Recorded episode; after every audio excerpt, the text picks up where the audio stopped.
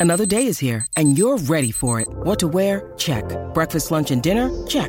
Planning for what's next and how to save for it? That's where Bank of America can help.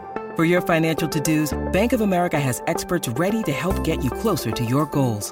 Get started at one of our local financial centers or 24-7 in our mobile banking app. Find a location near you at bankofamerica.com slash talk to us. What would you like the power to do? Mobile banking requires downloading the app and is only available for select devices. Message and data rates may apply. Bank of America and a member FDIC. Have you been in a relationship and felt hopeless? Maybe helpless? Maybe stuck? Maybe you're at the place where you feel sad, where you feel guilty, where you feel like it's your fault. A lot of times we find people in a toxic relationship that are depressed. They're not motivated to move ahead and they're not motivated to get free from that toxic person and from the abuse that they're actually suffering. Have you ever thought about the connection between narcissistic abuse and self worth and your self esteem? Maybe you found yourself that you were originally confident, happy, like a person that you know had hobbies, that had friends, and now you feel like there's nothing. That you feel like you're stuck, that you feel like you don't know what to do, and you're not sure what the problem actually is. I want to talk to you today about the link between narcissistic abuse and depression, some of the signs, some of the impact, and some of the healing. If you guys are new, my name is Ben Taylor. I'm a self aware narcissist, and I'm on this channel to help people get awareness of what narcissistic abuse actually is. I do that from sharing my story, from sharing things that I've learned, and sharing the mindset of the toxic person, of what they're actually doing to you and how that actually looks. Well, when we talk about narcissistic abuse and depression, depression as a whole is fairly common, unfortunately. Like it's common like in just the world and society and affects millions of people on a day-to-day basis. And you struggle with a place of being hurt and having these hard feelings that you have to process. Feelings of sadness, hmm, feelings of hopelessness, of helplessness, of a loss of interest in activities and hobbies. Oftentimes we see this when you're with a toxic person. If you get to the place where you remember, I used to be this way, I used to feel this way, I used to enjoy X, Y, and Z, but I no longer do. Now I'm like stuck at the place where I only want this. I only want to be able to have this reality, but it doesn't feel like it's even worth it, or it doesn't even feel like you can. And people oftentimes struggle with this concept and struggle like what they're actually going to do because they don't have a purpose or a vision or who they actually are or the direction they want to go. Sometimes you're stuck with these feelings of sadness that seem to push you down into deep, deep depression and you're not sure how to get out. You might lose interest in your hobbies and your abilities. It might be difficult to be able to concentrate at home or at work or whatever it might be. And you might deal with insomnia. You might deal with headaches. Like there is a litany of different things that people struggle with when they are with a toxic person. Depression is just one category, one slice of the pie.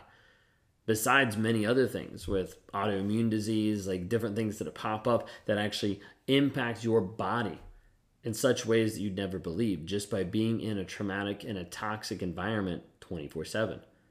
But we see this happen time and time again when people are with a toxic person for an extended period of time. I mean, think of it. It's like being like around a toxic waste dump. Like over a period of time, you're going to get affected by that toxicity that is actually happening around you. And that's what happens with narcissistic abuse. It affects you mentally, emotionally, spiritually. It hurts your sanity. Like you're driven to a place where you feel like you're insane. Like you don't actually know what's true, what's right, what's real. And this is where depression and anxiety oftentimes step into the play. And oftentimes this anxiety piece like leaves you in the moment of like, I don't know what to choose. I don't know what to do. And when you're left in that limbo land for such a long period of time, oftentimes it leads to depression because you're overwhelmed with the two biggest decisions of your life trusting a person that keeps abusing you or leaving and surviving without that person. And that leaves you in this land of, I don't know what to choose. It hits your self worth, it hits your self esteem. You feel just kind of like lackluster walking through your day and confused and lost. The hard part is sometimes you don't even notice that there's emotional abuse until a therapist like lets you know or a friend called it out or someone was like that's not normal. And if you're not careful, you start to beat yourself up even more. Of like why did I even stay in this relationship so long? Like why did I even do this?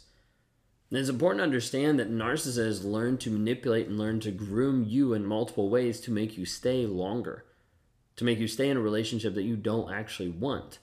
But it feels like you want it because you slowly develop almost like an addiction from the possibility of that person actually changing, actually growing, actually being better. But they don't. And they keep doing it over and over again to you, and you're left hurt and discouraged and disappointed in the change that you thought that they were going to have, but they didn't.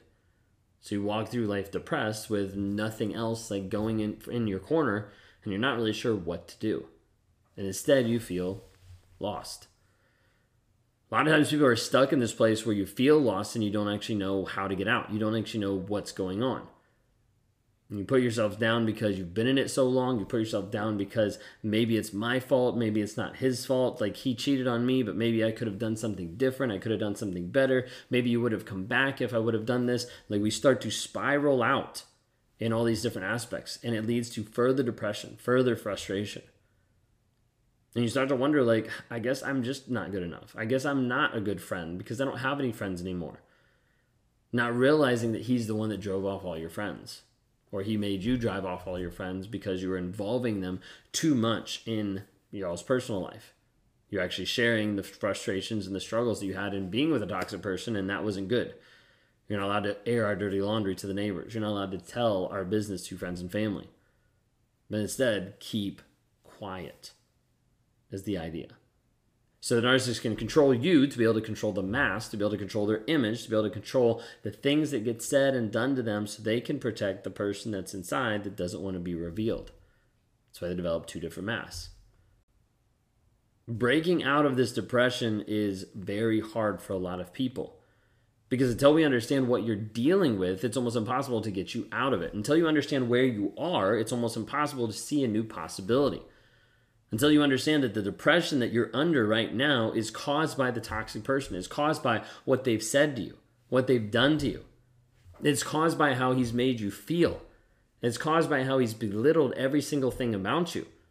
From the things you wear to the extra pound you put on, like whatever it is, like he's putting you down on a day to day basis to make you feel bad about yourself. But when you feel bad about yourself, he feels better about himself because it makes him feel superior. It makes him feel like he's better than you. When in reality, he's not. But he thinks that. So that's why he keeps putting you down over and over and over again. This is what locks you in locks you into this aspect of depression. So breaking out is we have to change your perspective of what's actually happening in the relationship. We have to breathe truth into the area of your life that you're struggling with, and then we need to give you a direction. We need to help you actually move forward. Once you break free out of the lies and out of the stories that they tell you, and then we need to help define what's going on in the narcissistic relationship, reactive abuse, the boundaries, the trauma bond. We walk you through all that, and then we need to give a direction. Who are you? What is your purpose? Where are you going? What is the direction that you actually are going? What do you actually want? A lot of people want a healthy, a loving, and a great relationship. And so we have to take a step back and be like, when we look at the facts of your current relationship, does that give you what you want? And you're like, no. Okay, then why are we still in it? Then what do we need to do? Then how do we need to change? Then what do we need to say or do differently or, or change our perspective to be able to move forward in the direction that we actually desire? But until we do that, you are stuck in the place where you think that it's going to get better, but it never does. It just keeps you in this loop over and over and over again. You're thinking, I can't get out of it. I'm not strong enough. I'm not good enough. I don't have the confidence. So we start to build into your life on a day to day basis repetition. Repetition breeds confidence. When you first went to tie your shoe, you weren't great at tying your shoe. But now, after tying your shoe a million times, you're pretty good at tying your shoe. You don't even think about it, it just happens like that. That's what we start to bring back into your life on that base level. We start to bring in checklists that are guiding you toward your direction, like ideas of this is what I need to do today to move me towards the goal that I'm moving towards, to move me in the direction of getting the direction that I want to go, of getting that goal, getting that promotion, getting that relationship, getting that connection that I'm actually looking for. We start to build a daily checklist things to help you move forward and that repetition of putting a target on the board, accomplishing it, and then being like, I actually did that. Now I can do another one starts to build your confidence. It then starts to help you build boundaries. Boundaries, a lot of times we focus on, are very directional focused. I want to live a life that is loyal and trustworthy and has integrity. Well, that means the person in your life right now doesn't need to be in your life because they're not promoting that. They're not helping you with that. They're not supporting you with that, and they're not going the same direction. And so we focus on building boundaries to keep you safe in the direction that you're wanting to go. A lot of times I don't focus on developing boundaries early on when you're first understanding narcissistic abuse because I don't think it really helps. A lot of times they just get blown over. And at this point, you've been used so many different times, that boundary you set up just gets knocked over every single time. And it ramps you up to the place of saying, okay, I just need to leave because this person doesn't respect, doesn't love, and doesn't care about me. But then as we move forward, boundaries become even more essential to keep you from going back and to keep you from getting pulled to the side of the direction that you actually want to go. So we work on understanding it, we work on developing a direction, we work on building your confidence, we work on establishing boundaries, those guardrails to keep you locked in in the direction that you actually want to go. We try to help you establish a brand new way of life based on the truth of the situation and to move forward of what needs to be done, of what is required to help you move forward and to get clear on the person you are and the person you want to be. That's what we try to do every single day with Raw Motivations. If you're interested in that, if that's something that speaks to you and it hits home and that you want help with, please reach out. Go to rawmotivations.com, click on the one on one. Would love to be able to have you join one of our challenges, to work with you one on one, to get involved in our Thriver community. Anything we can do to help you break free and then accelerate your life moving forward into the person that you're called to be, into the person that you want to be.